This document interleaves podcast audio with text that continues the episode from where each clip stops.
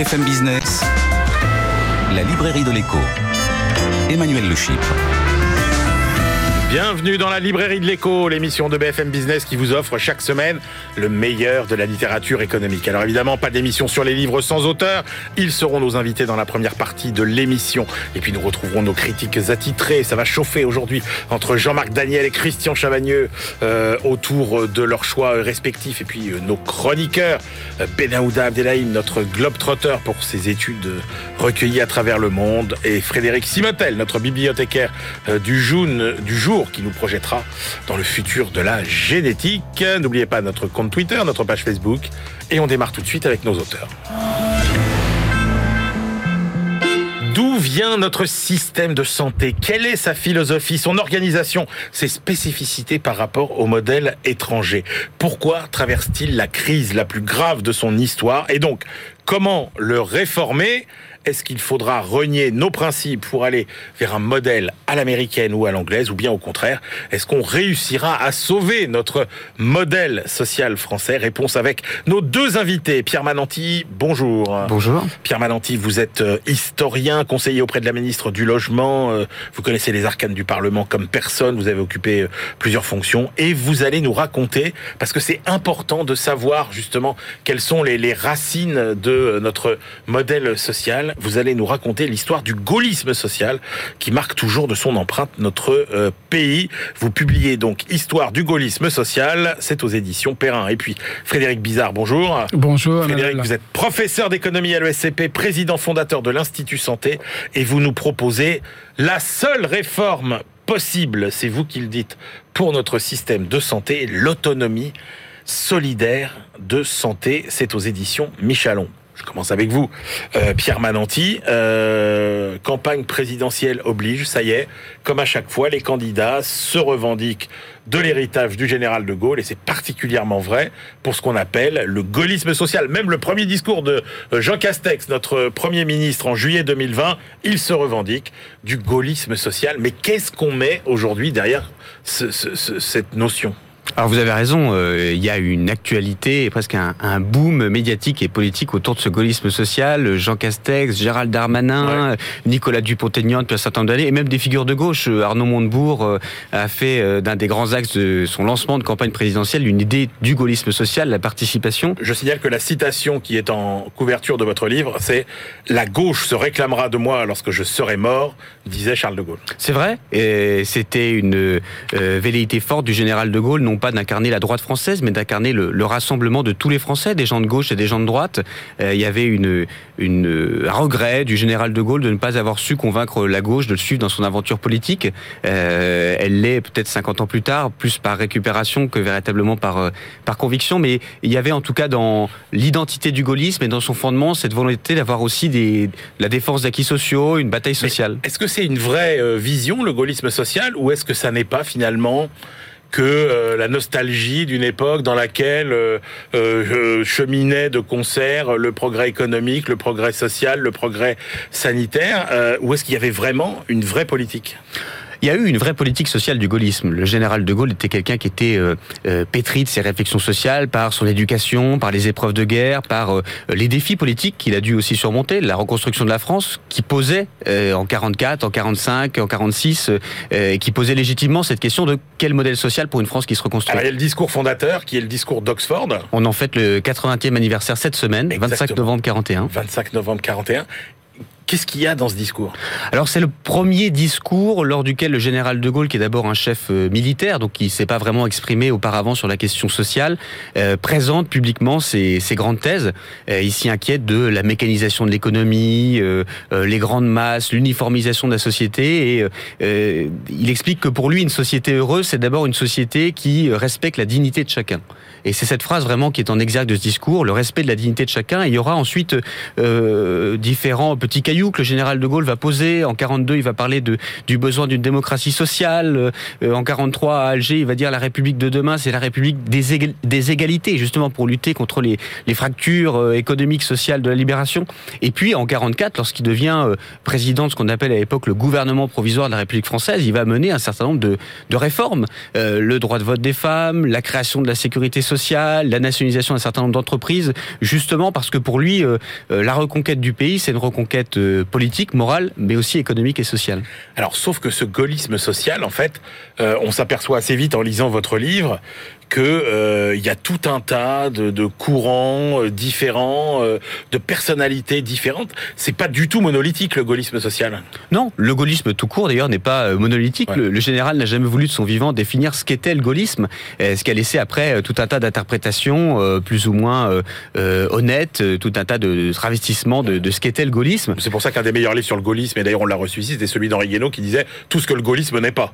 C'était aussi une façon de le définir. C'est vrai, euh, c'est vrai. Beaucoup de choses ont été dites sur le gaullisme et sont assez fausses. Euh, moi, la conviction que j'ai, et c'est la thèse principale de ce livre, c'est que euh, le gaullisme est par essence sociale. En fait, le général avait une vision de, des grandes questions sociétales, des grandes questions sociales, et donc jusqu'à sa disparition euh, politique en 69 quand il quitte le pouvoir, et puis en 70, euh, il y a une dimension forte. La question sociale traverse le gaullisme avec différentes mesures, y compris lorsqu'il revient au pouvoir en 1958 la participation, l'amélioration de la sécu. Mais voyez, Pierre Mananté, quand on lit votre livre, on se dit finalement, on a l'impression que le gaullisme social s'était chevillé au corps de personnalités euh, dont je vais citer des noms que j'ai découverts dans votre livre.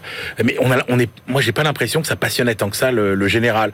Vous citez euh, par exemple euh, les hommes de gauche de la résistance londonienne. Hein. Vous citez Pierre-Olivier Lapie, Georges Boris, que, que j'avoue à ma grande honte que je, que je ne les connaissais pas. Et on a l'impression que c'est plutôt eux qui animent cette flamme que le, que le général lui-même. Alors, c'est vrai, d'abord, le gaullisme social et ce discours d'Oxford que vous évoquiez il y a quelques instants, le général de Gaulle le fait pour amener à lui les hommes de gauche de la résistance, qui voient en lui un homme de droite, conservateur, euh, euh, peu progressiste, et donc euh, il a ce discours euh, parce qu'il a une conviction personnelle, mais aussi dans un intérêt politique d'amener à lui des personnalités de gauche, celles que vous avez citées, et, et d'autres plus tard, les syndicats français qui vont le rejoindre à partir de 42, justement parce qu'il va sur cette question sociale. Et plus tard, lorsque le général de Gaulle a la libération euh, va aller sur cette question sociale. Ça se fait notamment en 45 quand il est obligé de travailler avec les communistes. Parce que à la libération, il y a cette forme d'union sacrée, travaillent ensemble les démocrates chrétiens, les socialistes, les communistes. Et donc, pour obtenir cette paix politique, le général de Gaulle est obligé de faire vivre ce discours social. Mais euh, ce, cette obligation politique qu'il a à ces différents moments, elle devient euh, au fur et à mesure du temps une conviction personnelle. Et quand il revient au pouvoir sans contestation, sans besoin de travailler avec la gauche en 58, il remet lui-même à l'agenda un certain nombre de sujets euh, sur ces questions sociales. Sauf que euh, au fil des années 60-70, en fait, le gaullisme social s'égare dans tout un tas de, de, de courants, de droite comme de gauche d'ailleurs.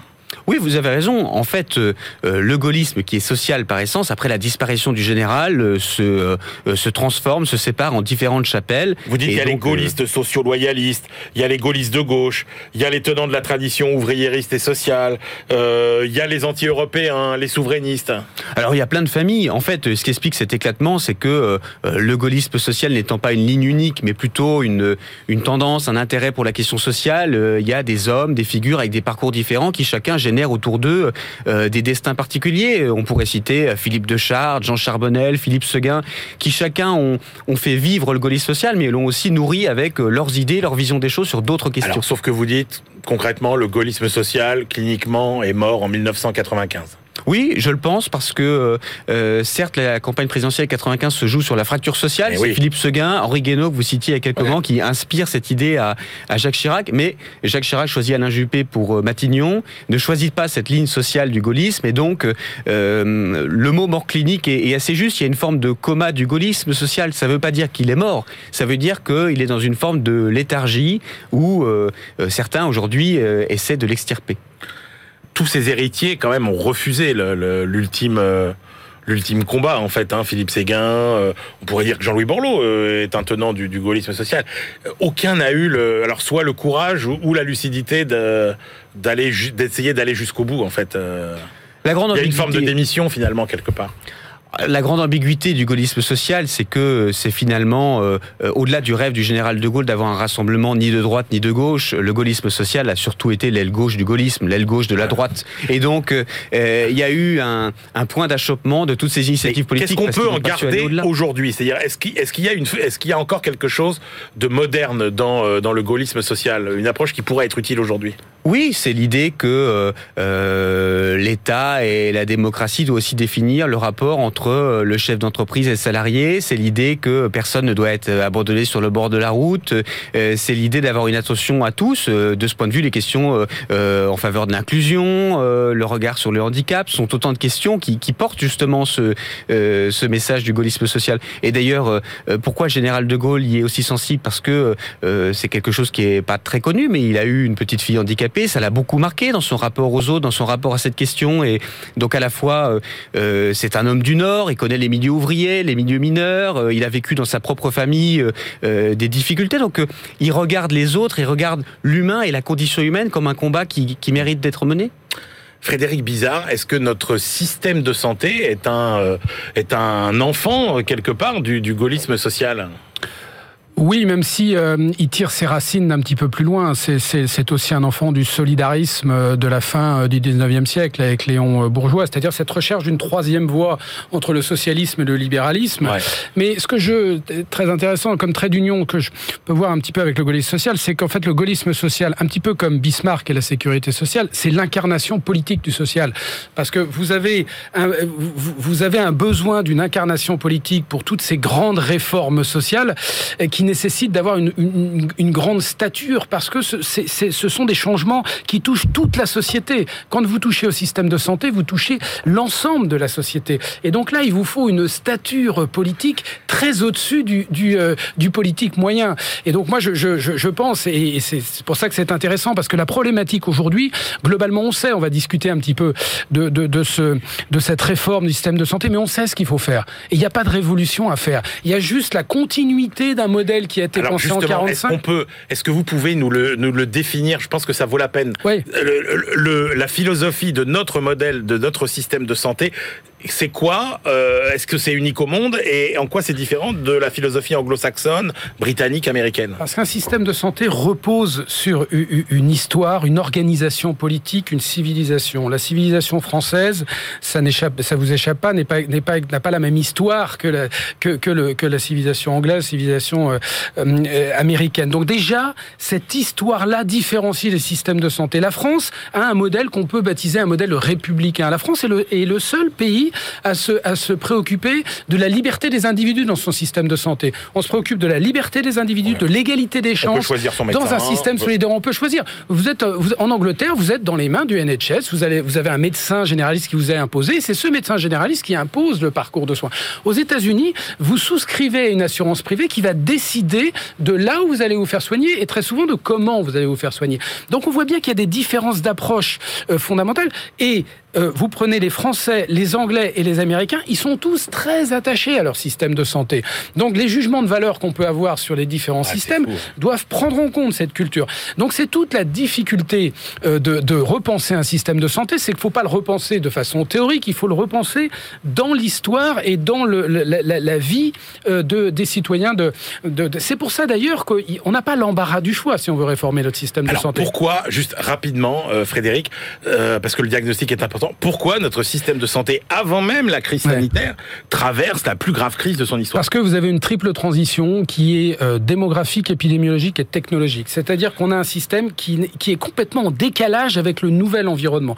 D'abord, cette, cette euh, transition démographique, qui est quand même spectaculaire de 2010 à, à, 2030, hein, où vous allez avoir plus de 30% de la population âgée de plus de 60 ans. Ça veut dire quoi? Ça veut dire que notre système aujourd'hui de santé, dont la base est l'accès aux soins, n'est pas soutenable dans un système où il faut non plus, non pas attendre que les gens soient malades, non pas simplement faire en sorte qu'ils aient un accès aux soins, mais avoir le, maintien en bonne santé, ce qu'on appelle vulgairement la prévention, mais qui soit au cœur du système, c'est-à-dire la santé publique. On l'a bien vu pendant la crise sanitaire. Pourquoi est-ce que notre population est particulièrement fragile, comme celle de beaucoup de pays développés? C'est parce qu'elle est en mauvaise santé pour une grande partie d'entre elles. Donc, dès que vous avez euh, cette, cette crise sanitaire, vous avez tous ceux qui sont à risque, et ils sont nombreux. Ils sont près de euh, près de 35% de la population. D'ailleurs, vous dites, Frédéric, dans votre livre, vous dites avant, parce qu'on est toujours obsédé par la réduction des inégalités d'accès aux soins, vous dites avant tout, il faut réduire les inégalités de santé. Non, mais les inégalités sont très peu dans l'accès aux soins. Alors maintenant, le système, c'est ah, déréglé. non, non, non, parce que le système, c'est déréglé. Je peux ah vous assurer que notre système a été remarquable dans la capacité à médicaliser les territoires et à permettre. Aujourd'hui, c'est plus le cas. Ah mais, bien, mais parce que justement, nous ne l'avons pas réformé. Nous sommes restés sur un système de, de 58, les ordonnances qui ont tout organisé à partir de l'hôpital. Donc avec un virage ambulatoire où vous faites l'essentiel des soins, excepté les soins les plus complexes dans, en ville, notre système n'est pas pensé pour être là. Donc c'est la première transition qui impose. La deuxième, c'est épidémiologique, ça c'est fondamental. On passe d'un risque court, des maladies euh, aiguës, à un risque long, les maladies chroniques. Et c'est pour ça que l'idéal de la révolution et doit être au cœur du nouveau modèle, c'est qu'il faut agir sur les capacités individuelles des individus. Quand vous êtes sur un risque court, que ce soit pour la retraite, que ce soit pour la santé, vous n'avez pas besoin d'impliquer le citoyen dans la gestion de ce risque. Vous vous dites, moi, système de santé, je vais te permettre d'avoir un accès au, euh, soit à une pension, soit à un professionnel de santé, et tu ne t'occupes de rien. Et d'ailleurs, les Français ont grandi dans, comme quoi le, la santé n'était pas leur, leur principale responsabilité, leur principale préoccupation, c'était le médecin. Bon, sauf que quand vous avez un risque long qui est une pathologie chronique, y compris déjà pour le maintien en bonne santé, c'est votre affaire principale, donc c'est une affaire d'éducation. Je ne vais pas te dire restez en bonne santé. Il faut, il faut éduquer les gens. Il faut que la santé à l'école, la santé au travail deviennent des piliers du nouveau modèle. Ce qui est aujourd'hui la dernière roue du carrosse doit devenir quelque chose de central. Donc vous voyez déjà ce que ça implique. Mais y compris lorsque vous êtes malade, il faut absolument euh, considérer les capacités individuelles des gens, l'entourage des gens. Donc vous voyez que vous avez d'où ce contrat thérapeutique que l'on propose. Bref, vous voyez que juste ces deux transitions, la transition technologique est en fait ce qui nous permet de gérer ces deux premières transitions le concept philosophique que vous développez et qui est, vraiment au centre de votre projet, c'est l'autonomie solidaire. Oui, c'est le nouveau modèle. Il, a deux jambes en fait. Il a encore une fois le renforcement si on veut réduire les inégalités d'accès aux soins, si on veut créer du bien-être social, c'est-à-dire permettre, quelle que soit votre condition sociale, de, de, rester en, bonne santé le, euh, le, plus longtemps possible. Vous savez qu'entre les 5% les plus riches et les 5% les plus pauvres, quelle est la différence d'espérance de vie dans notre pays? 10 ans 13 ans. 13 ans. Dans un pays comme la France, la vous avez une différence de 13 ans d'espérance de vie juste pour des questions d'inégalité de revenus. Donc vous voyez bien, et, les plus pauvres ont un accès, les plus pauvres qui ont un cancer ont un accès aux mêmes euh, thérapies euh, thérapeutiques que les, que les plus riches. Donc le problème essentiel, même si ça s'est dégradé parce que nous n'avons pas fait les transformations suffisantes, n'est pas dans cet accès aux soins, y compris quand vous avez une pathologie grave. C'est bien dans la gestion, et y compris le... Frédéric, qui dans ce nouveau qui dans ce nouveau système doit être le pilote?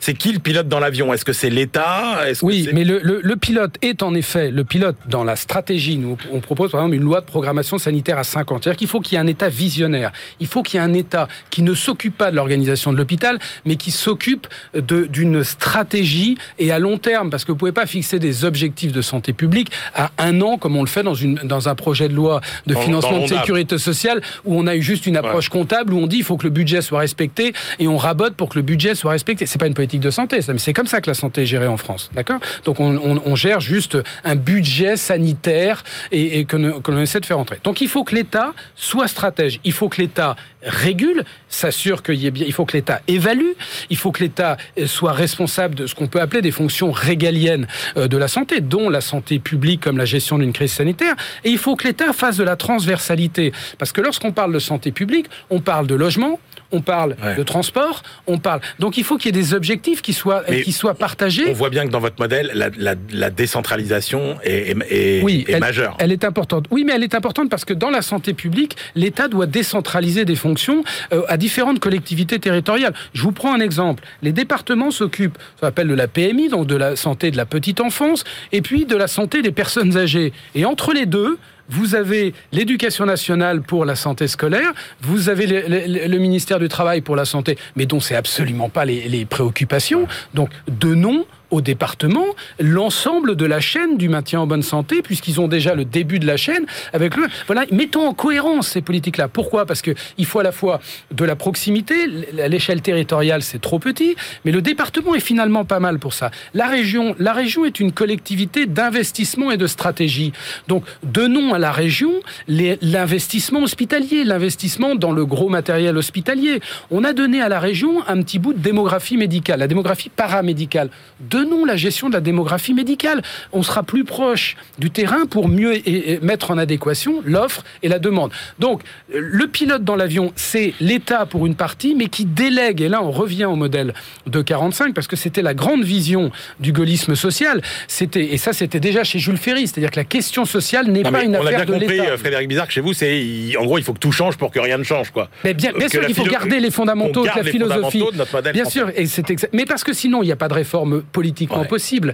Donc cette réforme-là, elle est à la fois une réforme très structurelle, très profonde, mais qui conserve à la fois l'ensemble des acteurs et les fondamentaux. Frédéric, dans le débat sur le financement, euh, vous savez qu'on est en plein débat mmh. sur euh, ce qu'on appelle la grande sécu. Mmh. Donc, est-ce que l'État, on a un système à deux étages, hein, mmh. clairement, euh, l'État, les, les mutuelles. vous dites quand même, ce système, c'est le plus coûteux du monde. Oui, bah c'est le cas. Donc vous, c'est quoi votre vision aujourd'hui du modèle? Est-ce que quand on débat de ce sujet, est-ce qu'on parle uniquement de tuyauterie ou bien est-ce que c'est beaucoup plus profond que ça? Non, d'abord, encore une fois, ça revient à votre euh, constat de départ dans votre introduction. Quel modèle voulons-nous? Bon, je pense que si, je pense que si on conserve un modèle à, la française, qui est la seule politiquement un petit peu viable, eh bien, on, voit que c'est autour de la sécurité sociale qu'il faut réorganiser le système. Bon, la sécurité sociale en en faisant la gouvernance de l'ensemble des, des, des des, acteurs, des professionnels de santé. Donc vous mettez l'hôpital, vous mettez la ville, donc et vous construisez une institution démocratique comme on l'avait fait en 45, mais on l'avait fait avec le paritarisme parce qu'à ce moment-là, c'était principalement les actifs et c'était principalement les syndicats qui étaient au cœur de ça. Aujourd'hui, il faut élargir cette représentation démocratique. On fait un certain nombre de propositions, mais ça c'est très important. Faire vivre la démocratie sanitaire et sociale dans cette institution qu'est la Sécu, c'est très important. La Sécu, est le financeur principal, 78% aujourd'hui. Mais elle doit être le financeur unique de la plupart des prestations. N'y mettons pas un assureur privé euh, au-dessus. En revanche, il n'y a pas de raison que la Sécu, la Sécu est, est déjà, on l'a vu pendant la crise, est déjà l'assureur principal de l'essentiel des services de santé. Mais vous avez des services comme euh, les, euh, les lunettes, même si les lunettes n'ont pas véritablement de raison d'être assurées si on a une réflexion un petit peu économique. Mais euh, les prothèses dentaires, mais tout ce qui est lié aux prothèses, peut-être une partie des transports sanitaires. Il peut y avoir des prestations de santé qui sont prises en charge par les assureurs privés, comme c'est le cas en Allemagne, par exemple. Donc ces assureurs privés ne sont pas complémentaires, ils sont supplémentaires. D'accord? Selon une approche mutualiste, parce que si on veut un système autonomie solidaire, il y a deux jambes. Si on veut un système qui reste solidaire, il faut qu'il y ait une mutualisation sur l'ensemble de la population. Imaginez-vous aujourd'hui, pourquoi on a le système le plus, le plus coûteux? C'est quand vous allez chez votre euh, pharmacien, votre euh, euh, carte vitale est en fait votre carte bleue. Mmh. Vous sortez votre carte vitale, vous ne payez rien en général. Mais vous avez l'impression de rien payer. Sauf que vous payez plus d'un mois de salaire par an pour votre assureur privé qui vous permet de ne pas payer les 2-3 euros de ticket modérateur que vous avez en pharmacie. Mais dans ces 2-3 euros, vous avez 30% qui sont des coûts administratifs et la marge bénéficiaire. Est-ce que ça, c'est quelque chose qui protège? Bien sûr que non. C'est, ça rajoute des coûts administratifs très importants. non, vous mettez des assureurs supplémentaires. Les, assureurs privés sont des assureurs supplémentaires sur des paniers de soins euh, qui sont donc ils disparaissent pas tous ces espèces de tirs défensifs des assureurs privés en disant nous allons non non mais il n'y a pas besoin qu'ils, qu'ils disparaissent il faut les rendre efficaces dans un système solidaire. Merci beaucoup, messieurs. Je rappelle vos deux livres. Pierre Mananti, Histoire du gaullisme social.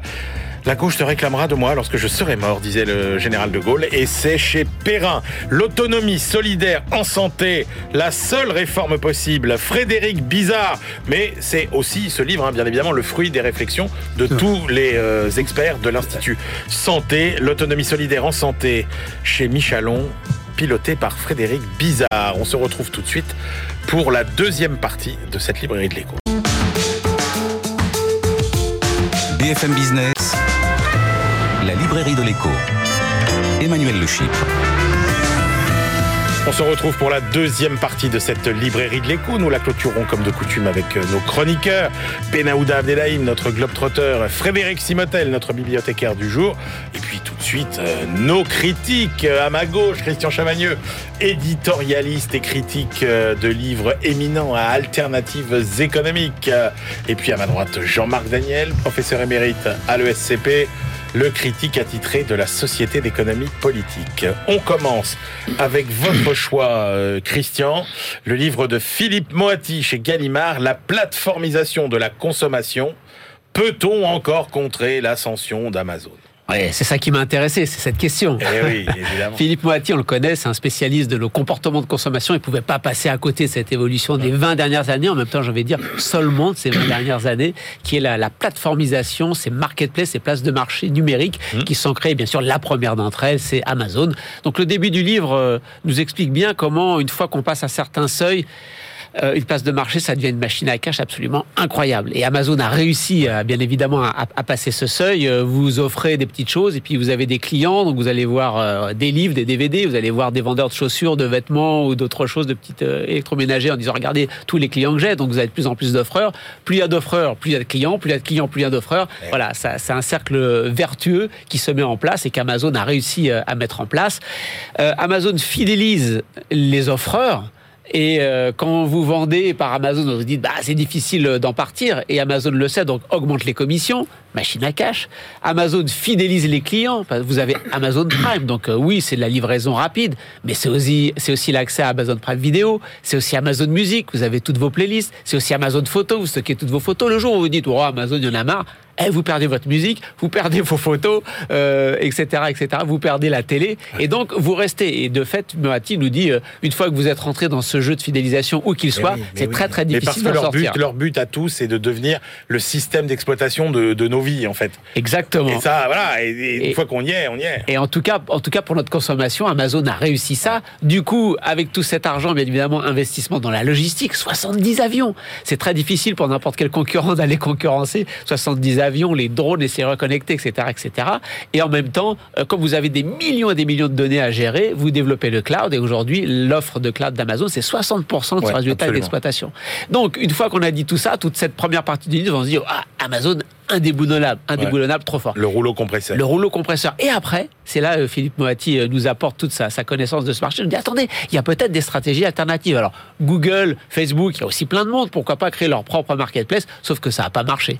C'est pas grave. Il y a peut-être d'autres stratégies. Si vous êtes une société qui a un produit qui est bien connu, une bonne marque, pas obligé de passer par Amazon. Créez votre propre site et euh, venez euh, faire acheter les gens sur votre propre site. Sauf que, et là, Philippe Moati, c'est une des parties, je trouve, les plus intéressantes du livre, nous dit, on peut pas se contenter aujourd'hui, même quand on a un bon produit, de vendre que ce produit. Il faut vendre du service à côté si vous voulez fidéliser. Il détaille bien le type de service que vous pouvez euh, offrir. C'est vraiment passionnant. Ou alors, vous pouvez faire de la marketplace aussi, de la place de marché, mais de niche, plutôt que de faire tout comme Amazon, de niche. Mano mano, sur le bricolage, par exemple. Vous pouvez essayer de développer sur votre niche votre stratégie. Et puis aussi, si vous êtes une PME, euh, euh, si vous êtes une, TPE, PME, vous essayer de faire une marketplace, mais très locale. Et là, moi, j'ai appris dans le livre que la Poste, par exemple, proposait aux PME euh, une, mise en, service numérique, un service de paiement, des outils de gestion de base, et bien évidemment de la logistique avec les facteurs qui apportent. Bon, ça va pas très loin, hein, l'auteur le reconnaît, mais pourquoi pas la petite marketplace locale. Il y a un acteur qui est cité de temps en temps, mais moi, c'est le seul reproche que je ferai au livre, j'aurais bien aimé en, en savoir beaucoup plus, c'est Alibaba. Alibaba, c'est 1,5 milliard de références. Amazon, c'est 300 millions, un grand hypermarché en France, c'est 100 000 un milliard et demi pour Alibaba. Évidemment, nous, on parle toujours d'Amazon parce qu'Alibaba est pas très présent. Mais moi, j'aurais souhaité quand même une analyse un peu plus fine d'Alibaba. Si Alibaba veut venir chez nous et essayer de contrer Amazon, c'est le seul acteur, en gros, dans le monde qui pourrait faire du mal à Amazon. Il est là, bien sûr, présent. Il en parle de temps en temps. Pas assez, mais c'est juste parce que c'est pas pour dire que le livre est mauvais, c'est pour dire que le livre est tellement bon que j'en aurais, j'en aurais voulu un petit peu plus, y compris sur Alibaba. C'est un bon décryptage de ces plateformes de consommation. Et c'est vrai que quand on regarde les, les, les, petits commerces qui se sont euh, digitalisés, plateformisés pendant le, Covid, ils ont connu des, des progressions de chiffre d'affaires aussi euh, spectaculaires. Donc c'est possible aussi pour les petits. Absolument. Jean-Marc Daniel. Oui, je, je reconnais, c'est un bon livre. Il est écrit d'ailleurs. À un moment donné, d'ailleurs, il dit l'auteur, je vais essayer de tenter de vous décrypter le jargon ambiant. alors il n'y arrive pas totalement. Il y a quand même des mots. Ce qui est intéressant quand même, c'est qu'il définit bien la, donc la marketplace, la, la place de marché. Il dit bien que la grande caractéristique par rapport au commerçant habituel, par rapport au commerçant qui se numérise, c'est qu'il n'est pas propriétaire de, de ce Ouais, qu'il vend. c'est- le principe de la plateforme. c'est la plateforme. Et, et il est, c'est- c'est c'est- c'est vraiment la place de marché comme c'était autrefois. Euh, euh, on, on loue des, des, à des commerçants un endroit, on en loue la possibilité à un commerçant d'accéder aux, aux consommateurs. Il dit ça, c'est très original et c'est un modèle qui ne correspond pas au marché traditionnel. Donc toute cette partie-là du début qu'a bien assez bien raconté Christian et, je trouve assez intéressante. Alors après, il est dans une logique où la collection s'appelle le débat. Il y a la deuxième partie où il dit donc peut-on encore contrer l'ascension d'Amazon? J'ai pas été totalement convaincu. On voit bien qu'il est quand même plus à l'aise dans l'analyse, dans la description, dans la compréhension de ce qui se passe que dans les outils qu'on pourrait mettre en avant pour lutter contre Amazon. Avec une question, je finis par me demander si lui-même était convaincu de la nécessité de lutter contre Amazon. Il, il dit Amazon finalement rend des services. Il parle d'Alibaba assez souvent malgré tout. Je trouve que par rapport à ce qu'on sait d'Alibaba, qui est quand même dans un monde assez Est-ce que c'est quelque chose d'autre qu'un super Amazon? Adapté au marché euh, chinois Et euh, oui, alors et donc il dit bon ils sont pas là. Il dit il y a des, il y a des effets de niche à un moment donné. Il dit l'Europe qui, est totalement absente de, Oui. de, de, de ce de ce ces marketplaces, de la construction de ces marketplaces. Elle est très en retard, mais il y a des effets de niche dans l'agroalimentaire. On pourrait créer. Mais ça va pas durer. oui, mais il dit voilà, il faut Attention. il faut réagir tout de suite. Il faut Ah prendre conscience des enjeux. Il faut réagir tout de suite. Et donc dans toute cette partie où il faut contrer Amazon, je suis sorti de là en me disant mais est-ce qu'il est si convaincu que ça qu'il faille contrer Amazon? Après tout, le consommateur se trouve pas si mal que ça avec Amazon. Parce que j'ai trou- au départ, j'avais un peu peur que ce soit le, le livre classique sur la défense du petit commerce, un peu, Non, pas un du peu tout, non, pas du Poujado, tout. etc. Et c'est vrai tout. que c'est pas du tout c'est ni. Poujado, ni totalement hermétique, et totalement abscon et réservé à quelques spécialistes. Allez, Jean-Marc Daniel, votre choix, le livre de Fergan Aziari, Les écologistes contre la modernité. Ah, ça vous plaît. hein. Ah, Tous ces totalement, livres-là totalement. où on bouffe de l'écolo à longueur de page, bouffe- ça, ça vous plaît. On bouffe pas de l'écolo, on bouffe de ce que j'appelle du pagano gauchiste. Ah, c'est aux éditions La Cité. Des gens qui euh, cultivent la nature, ont retrouvé un culte de la nature des religions païennes de l'Antiquité pour essayer de détruire le capitalisme. Donc euh, Fergan Aziari d'ailleurs met euh, en place tout de suite son schéma intellectuel. Il dit effectivement, il y a une forme de gauche, d'extrême gauche, euh, qui veut détruire le capitalisme. Dans les années 1950-1960, elle s'appuyait sur le marxisme et elle défendait la condition des ouvriers et tout ça. Ensuite, elle s'est appuyée sur les pays qui venaient d'acquérir leur indépendance et donc on était tiers-mondiste. Maintenant, on est écologiste avec toujours le même objectif, détruire le capitalisme. Avec ce site paradoxal, dit-il, c'est que si on appliquait le programme des écologistes, on irait à rebours des intérêts des précédentes victimes qui avaient été identifiées par les pagano-gauchistes. C'est-à-dire, euh, les ouvriers seraient les premières victimes des politiques de décroissance qu'on voudrait mettre en place. Les pays en voie de développement verraient leur euh, expansion et leur décollage totalement freiné, voire arrêté. Et donc, euh, il y a une sorte de construction intellectuelle qui, à partir d'un objectif qui reste toujours le même, celui de l'aigreur, de la destruction, euh, on construit un schéma intellectuel qui, dit-il, existait déjà sous Rousseau. Donc, il y a, il y a quelques phrases de Rousseau assez bien senties et qui maintenant est devenu euh, une forme d'utopie nihiliste. Alors, il cite Yves Cochet, il cite Dominique Bourg, il cite Bruno Latour. Et alors, je- les citations sont particulièrement bien choisies. Le bilan de tout ça, c'est que je pense que ce genre de livre est assez salutaire. Il faut mettre un le haut là à une forme de dérive intellectuelle de l'écologie, parce que cette dérive intellectuelle est en train de gâcher et de masquer les vrais enjeux. Il y a des enjeux. Sauf qu'à nous annoncer qu'il va falloir revenir à la vie de l'homme des cavernes, c'est un peu, à mon avis, euh, excessif et dangereux. Christian, j'ai hâte de savoir ce, ce que. Je sais pas ce que vous pouvez penser de ce genre de C'est un livre. livre fascinant. Et Ah. c'est encore plus fascinant avec l'explication et la- le résumé qu'en donne Jean-Marc. Pas pour ce qu'il dit, mais pour ce qu'il révèle. Ouais. C'est exactement le clone du livre que Jean-Marc a choisi la semaine dernière. Alors là, De, de, de, de Denis Oliven. De Denis Oliven. Ah, exact. bah, mais pourquoi? Bah, Parce Ils sont que- pas du tout les mêmes. Ah, attendez, c'est Bah, exactement le même livre. Fergan Aziari, c'est un libéral pur jus. Denis Comme, Oliven. comme Denis Oliven. Oh non, Denis Oliven, c'est un libéral de gauche, rocardien. Non, non, on a, euh, on a déjà eu ce débat la, la- Oui, la c'est semaine vrai, dernière. C'est exactement le même livre, construit exactement avec bon les mêmes arguments et de la même façon. Les ultralibéraux sont ont longtemps été du côté des climato-sceptiques. Non, tout ça, il se passe rien. Maintenant, c'est très difficile. Ouais. Oui, il y a réchauffement climatique.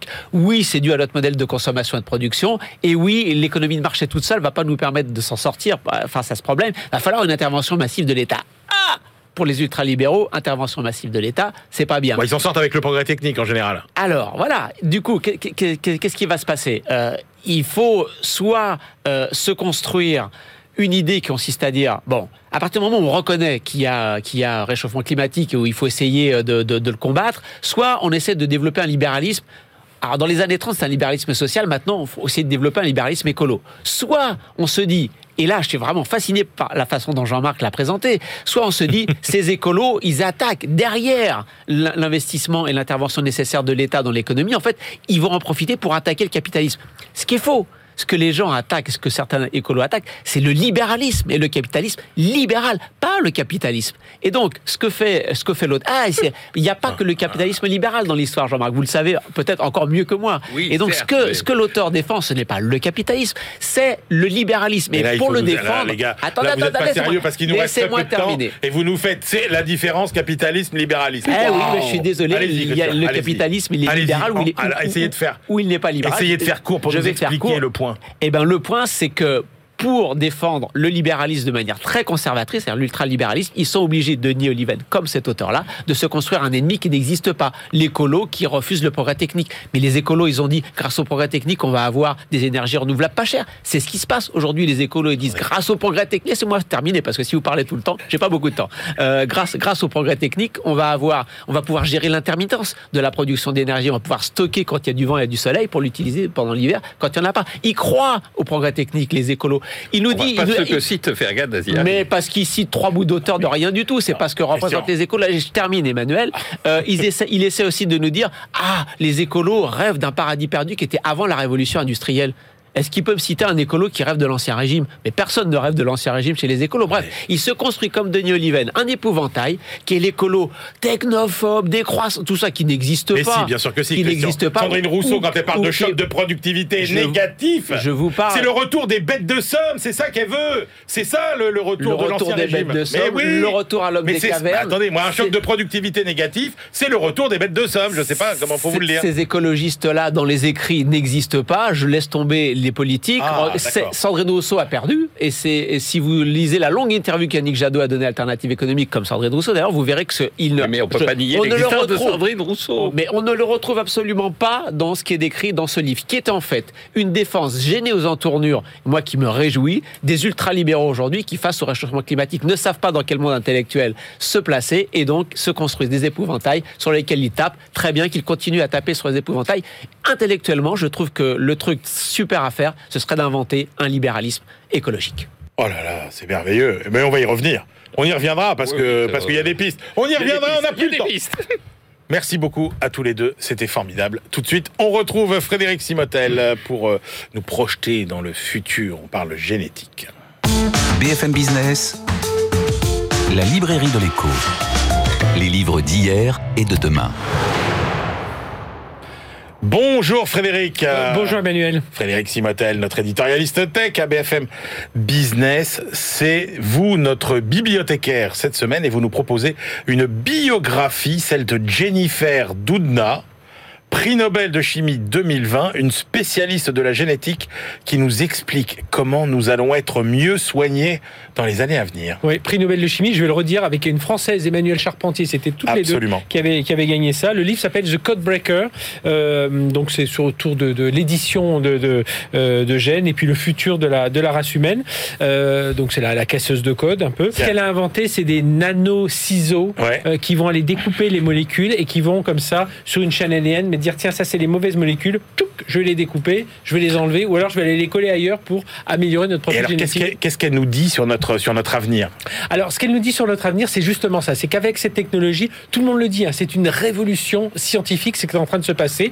Il y a, il y a plusieurs travaux. Euh, par exemple, on, on est allé voir des en recherche fondamentale. On s'est rendu compte que des chercheurs ont pris l'ADN de plantes ils, et ils ont réussi à faire en sorte que ces plantes ne moisissent plus. Ils ont découpé l'ADN qui, qui était qui impactait la moisissure et donc on l'a enlevé. Isolé. Donc vous imaginez derrière euh, ce que ça veut dire dans les maladies, hein, si on réussit à isoler le gène de, de- bah, du Covid, enfin je sais pas, de n'importe quelle maladie, ce que ça pourrait imaginer. Alors c'est hyper complexe, hein, on n'y arrivera pas dans, dans les 5 ans, il y a encore pas mal de travaux. Mais voilà, alors après, le livre, Walter Isaacson, il met aussi le point là-dessus, attention à l'éthique, parce que si Ben on fait oui. ça, euh, bah, je fais copier-coller, tiens, bah, je commence à faire un peu de manipulation génétique, hein, et puis allez hop, là on part un peu dans toutes les dérives. Donc c'est pas mal, parce que le, le livre vous explique comment cette femme, elle, elle est, elle, elle est- c'est une jeune chercheuse, enfin elle a 58 ans, donc euh, encore euh, des années de, de recherche derrière elle, mais c'est vraiment euh, passionnant de lire cette, cette, biographie.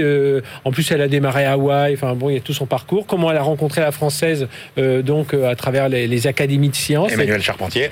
Emmanuel Charpentier et comment donc elles ont travaillé euh, là-dessus. Et puis il y a- il y, a un chapitre aussi sur euh, le, le piratage, attention au piratage de l'ADN. Enfin, c'est assez intéressant parce que c'est vraiment une femme qui a elle s'est concentrée sur ses travaux, donc euh, de son, son, son ciseau nanocellulaire, mais derrière, elle a regardé tout ce qui pouvait être les à côté. Donc la partie Voilà. éthique, Ouais. la partie, euh, euh, la partie piratage aussi, parce que ça pourrait être euh, le cas. Donc euh, voilà, je vous le recommande. Ça s'appelle euh, The Codebreaker, Jennifer Doudna.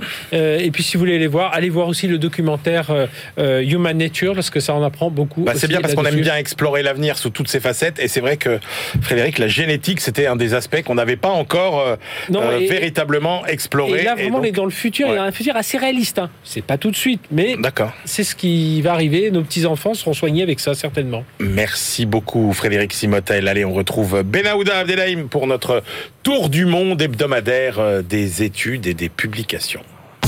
BFM Business, la librairie de l'écho. Les livres d'ailleurs. Cher Benaouda, bonjour. Bonjour, cher Emmanuel. Allez, on commence notre tour du monde hebdomadaire par la Chine. Il y a peut-être une bulle immobilière, mais ce qui est sûr, c'est qu'elle n'est pas près d'éclater. Oui, euh, ce sont trois économistes euh, chinois de la banque britannique Barclays qui le disent. euh, Et ici, ils sont basés à Hong Kong. Euh, Jian Chang et ses collègues soutiennent que les sombres prévisions qu'on entend et prédictions qu'on entend actuellement d'un écroulement immobilier imminent, euh, comme ont pu le connaître les États-Unis ou avant cela le, le Japon, ne se réaliseront pas en Chine. Euh, Ils ont procédé à un travail minutieux de comparaison très détaillé, euh, en partant de deux décennies euh, toutefois de, de déséquilibre euh, majeur dans ce secteur en Chine, euh, conduisant à de fortes inégalités dans la société chinoise, on en parle souvent, euh, à une mauvaise allocation des, des- des ressources, à du mécontentement social grandissant et à une ponction démesurée de la consommation intérieure. Et comment aussi le projet présidentiel actuel de Xi Jinping d'instaurer une taxe foncière inédite est destiné à, à- à briser la spéculation immobilière. Mhm. Et pourtant, d'après leurs projections, le prix moyen des logements ne devrait pas euh, reculer de plus de 10% par rapport à la référence officielle. Et même si le recul devait atteindre 20 ou 30% euh, selon eux, ça n'aboutirait pas à l'écroulement d'un secteur qui pèserait actuellement en Chine entre 55 000 et 60 000 milliards de dollars. C'est vous dire euh, les montants stratosphériques que Ouais. cela représente. 20 ou 30% de, de, de baisse, cela ramènerait les prix à leur niveau, nous disent-ils, selon leurs calculs, de 2015-2017. Euh, en, termes de perte réelle de capitaux Bah oui. Euh, sur le stock, cela n'irait donc pas au-delà de, de, de 10%, hein, toujours selon leurs calculs. Et puis quoi qu'il en soit, toujours euh, d'après cette démonstration, la demande sous-jacente dans, dans les, les zones, les grandes zones euh, urbaines, dans les grandes agglomérations reste forte. John Chang et, et ses co-auteurs se montrent euh, même convaincus que l'intention de l'État euh, chinois, c'est de reprendre euh, le contrôle, mais pas de tuer ce, ce marché. Et à cet égard, ils estiment que les outils euh, macro-prudentiels euh, en, en sa possession sont tout à fait suffisants pour euh, empêcher le pire d'advenir. Donc, euh, pas d'inquiétude pour l'immobilier euh, chinois. Alors, on reste un peu quand même euh, sous euh, le regard chinois, mais direction le Golfe cette fois-ci, Benahouda. Repenser le capitalisme d'État dans le Golfe, regard en fonction de la Chine. Alors c'est un rapport qui vient d'être publié par le centre de recherche Roi Faisal à Riyad. Ouais. Le modèle économique chinois y est pris comme boussole. L'auteur Faisal Suleiman explique que sous la surface, il y a de nouvelles modalités du capitalisme d'État euh, qui ont été déployées parmi les six monarchies pétrolières rentières euh, de la péninsule arabique. Il se concentre, euh, l'auteur, sur l'Arabie saoudite et sur les Émirats arabes unis. Ouais. L'État y assume de plus en plus, nous dit-il, un, un rôle d'investisseur en capital, notamment au travers de, de leurs fonds souverains. Et les entreprises publiques se comportent, écrit-il, en multinationales à l'intérieur comme à l'extérieur du pays. Et à cet égard, le développement chinois apparaît comme un point fondamental de comparaison, pour ne pas dire un modèle. Euh, ce chercheur saoudien dit de ce point de vue qu'il est faux d'analyser euh, ces pays euh, du Golfe comme des bastions du néolibéralisme. Un ensemble de caractéristiques, voire de leçons sont susceptibles d'être tirées du succès du système industriel chinois, nous dit-il, qui est parvenu à, contester le modèle jadis dominant, à comprendre celui de l'Occident, même si euh, Faris El Soleiman euh, prévient toutefois que, que ce modèle chinois ne saurait être répliqué en bloc dans le Golfe. L'auteur s'appuie sur, euh, notamment sur des travaux euh, très importants, ceux de l'économiste euh, américain Barry Norton. C'est un économiste sinophone, il est à l'université de San Diego, euh, qui est à l'origine d'une théorie, en six points Ouais. euh, sur l'essor du capitalisme d'État chinois, qui est fondé moins sur la planification, comme on peut euh, l'entendre. À la soviétique. Exactement, mais Ouais. sur un laisser-faire, nous dit-il, encadré par les incitations euh, de la puissance publique, ce qui n'est pas tout à fait la même chose. Ouais. Et il considère par ailleurs que euh, l'auteur saoudien que l'instauration d'un marché unique au sein du de, cet espace du Conseil de coopération du Golfe servirait d'accélérateur à ce modèle d'essor, euh, car selon lui, c'est à cette échelle régionale de la péninsule arabique euh, qu'un marché unique euh, pourrait servir d'accélérateur et qu'il pourrait promouvoir une concurrence saine, je cite, entre ces entreprises publiques du Golfe qui seraient quelque part calquées sur celles de la Chine. Et ce qui est vraiment étonnant, c'est qu'on pouvait, enfin, c'est étonnant que des pays, par exemple, aussi peu peuplés, qui sont aussi différents finalement euh, que, que que la Chine, euh, euh, puissent s'inspirer du modèle chinois. C'est vraiment euh, passionnant. Autre question passionnante, Benahouda. Et oui, que se passe-t-il sur le tourisme quand il y a un conflit à proximité? Alors, c'est proximité d'un conflit et tourisme. Le cas des bombardements de l'OTAN. euh, alors, c'est ce sont deux chercheurs de l'Institut d'économie de Zagreb Mhm. euh, qui tentent ici d'évaluer euh, les différents impacts qu'ont eu sur le tourisme euh, dans un cas de guerre. C'est le cas du conflit euh, du Kosovo en 1999. Euh, et puis, non loin de là, il y avait la Croatie, euh, qui est toujours là où elle est, euh, qui entamait son essor touristique. Rappelez-vous, sur l'Adriatique, on est à 160 km de, Ben oui. ce conflit. Alors, il, entre mars et juin de cette année-là, pour rappel historique, l'OTAN bombarde euh, des cibles serbes à, la suite euh, d'un massacre dans un village du centre du Kosovo.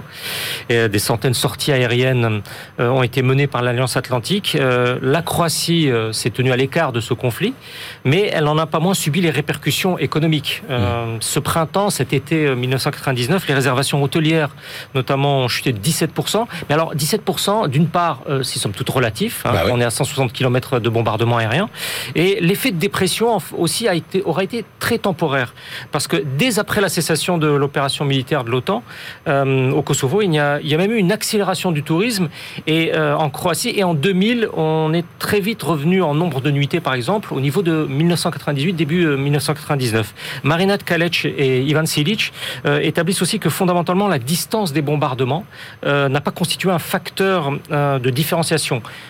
Euh, que ce soit à 200 ou à 400 km, en gros, l'effet sur l'activité touristique a été à peu près euh, similaire. D'accord. C'est bien une, une question de, de perception, donc parce que ils ils ont également étudié la Slovénie, qui est plus loin, euh, et ça a été- la Slovénie a tout autant subi un, un recul de l'activité touristique en, en 1999. Alors en Croatie, ça s'est répercuté euh, sur les indicateurs de confiance des entreprises, des ménages, donc sur l'investissement et sur euh, la consommation intérieure. Mais il y a aussi un autre constat majeur dans ce travail de recherche, c'est que l'industrie résiste mieux que le tourisme.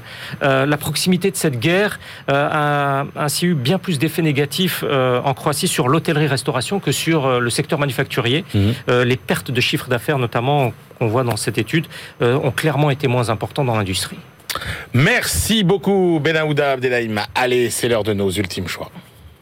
BFM Business, la librairie de l'écho. Les livres de la dernière minute. Allez, Christian Chavagneux. Il est infernal aujourd'hui, Christian Chavagneux. Quelle est, quelle est, quelle est votre dernière sélection pour aujourd'hui Un livre sur les océans, parce que vous savez que ce sont Ah oui. des grands capteurs de CO2, mais les océans ne vont pas bien à cause du réchauffement climatique, mais aussi, nous dit l'autrice, à cause, c'est un livre d'une femme euh, qui est très très proche des, des- des pêcheurs, à cause de l'agriculture qui déverse ses cochonneries euh, dans, dans les océans. On sous-estime le rôle de l'agriculture, on surestime le rôle des pêcheurs. Il faut dire que l'autrice a un parti pris total dans tout le livre. Les pêcheurs ne sont responsables de rien sur les océans. Donc elle nous décrit la politique européenne sur laquelle elle tape, elle nous décrit les politiques des multinationales, du greenwashing vis-à-vis des océans, et elle attaque les euh, grandes institutions philanthropiques qui sont liées aux grandes entreprises américaines pour contester les ONG, notamment celles qui s'attaquent voilà. aux pêcheurs. Vous Comment il s'appelle ce livre? Euh, L'imposture océanique. de Catherine Le Gall. Voilà. Et alors, c'est la photo multinationale, en fait, si on pille la mer encore. Et après, Christian, il va nous dire que non, franchement, ils sont pas gauchistes et tout, les écolos. Bon. Mais c'est un très bon livre, je l'ai lu aussi. Et effectivement, on apprend énormément de choses. Moyennant ce parti pris, je suis d'accord avec Christian, c'est un livre très intéressant. Jean-Marc Daniel, votre choix Alors moi, euh, mon choix, c'est aussi un livre de parti pris, de, Oh. de prise de parti Oui, d'ailleurs. allons-y. C'est le livre de Bruno Le Maire, le dernier en date, qui s'appelle Un éternel soleil. Alors c'est toujours aussi brillant, c'est moins Chateaubriand, c'est brillant mais moins Chateaubriand. Ah, faut dire que c'était du, du Châteaubriand en, en couche épaisse, euh, le, dernier. précédent, oui, le précédent. Ouais. Donc là, cette fois-ci, c'est plus euh, proche. On de retrouve le style euh, que, que, que personnellement je trouvais plus sobre et Oui, exactement. Et donc, et c'est un programme politique, à la fois un bilan de ce qu'il a fait quand il est en tant que ministre de l'économie, et puis quelques pistes pour la, prochaine élection, euh, où il s'affirme en étant un, un libéral, mais un libéral patriote face au nationalisme, face euh, à ce qu'il appelle le songe européen, c'est-à-dire face à une vision un peu irénique de l'Europe, et, et puis face euh, également à ce qu'il appelle le libéralisme au sens de Davos, c'est-à-dire euh, une forme de libéralisme qui pour lui est excessive, alors que pour moi elle est naturelle. Mais enfin, c'est un livre qui vaut le d'être euh, pour les fêtes. Voilà, c'est la fin de cette librairie de l'écho. À la semaine prochaine et d'ici là, bien évidemment, bonne lecture.